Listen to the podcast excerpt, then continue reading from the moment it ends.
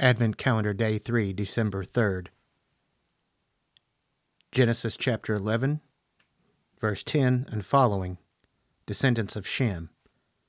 These are the records of the generations of Shem. Shem was 100 years old and became the father of Arpachshad two years after the flood. And Shem lived 500 years after he became the father of Arpachshad, and he had other sons and daughters. Arpachshad lived 35 years and became the father of Shelah. And Arpachshad lived 400 years and three years after he became the father of Shelah, and he had other sons and daughters.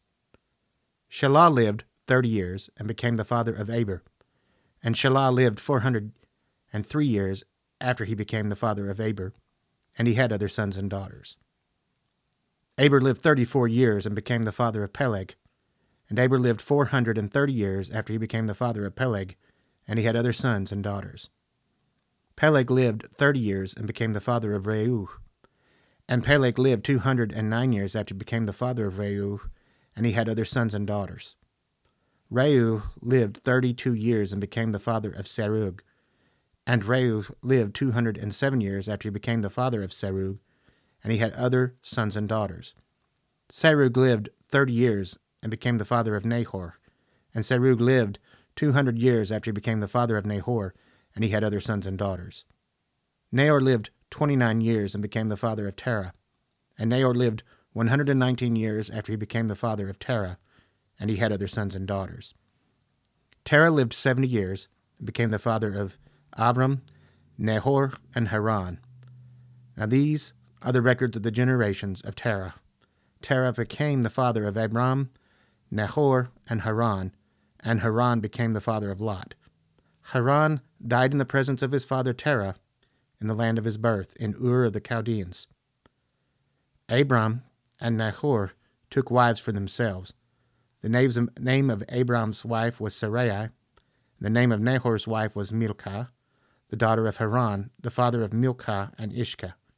Sarai was barren, she had no child.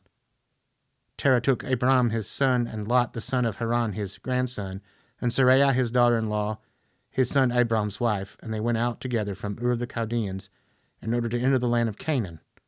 And they went as far as Haran and settled there. The days of Terah were two hundred and five years, and Terah died in Haran.